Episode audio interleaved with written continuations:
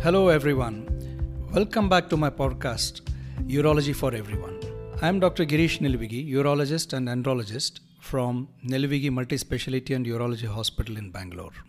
Today, I want to discuss a very common topic which affects both the young and the old, and the males and the females, and people in all parts of our country and outside kidney failure. More specifically, I will be speaking on a specific treatment for kidney failure that is dialysis. I'm sure most of you have heard of the word dialysis. Now, I'll give a little more information on this. What is dialysis? Dialysis is a process where the impurities in your blood are removed by a machine and the machine puts back the pure blood in the patient's body. Now, why is it needed?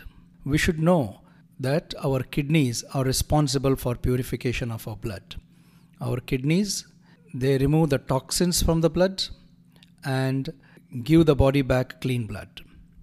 That's how we survive. However, for many reasons, our kidneys do not function optimally.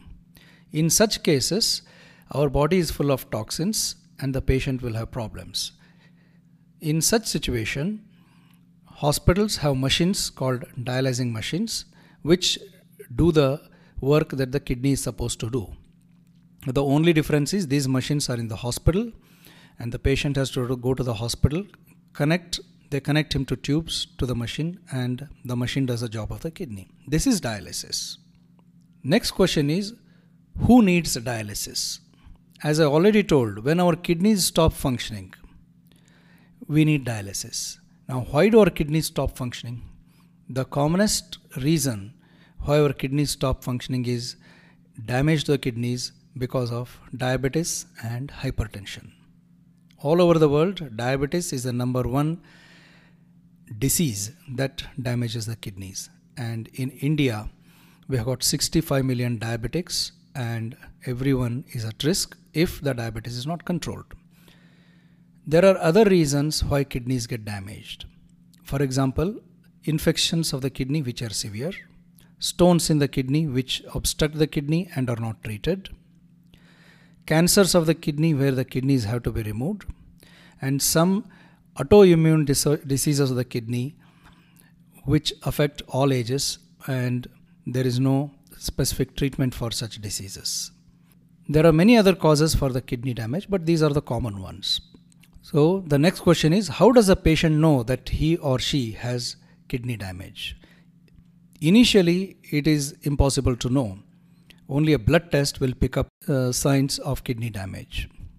However, as the disease advances, the patient may have swelling of the face, swelling of the feet, decreased urine output, bloating sensation in the abdomen, lack of appetite, lack of energy, little bit of nausea, and as the disease progresses, vomiting and no urine output. This is how the disease progresses. However, in the early stages, lab tests detect kidney da- damage by uh, the doctors detect it by doing a test called serum creatinine, and also the levels of protein in the urine are very sensitive to detect kidney damage. How is dialysis done? As I already told, it's almost always done in hospitals. Rarely there are some dialyzing machines which are ambulant which are taken to patient's home, but almost always it's a hospital procedure. The patient is connected to a machine called dialyzing machine.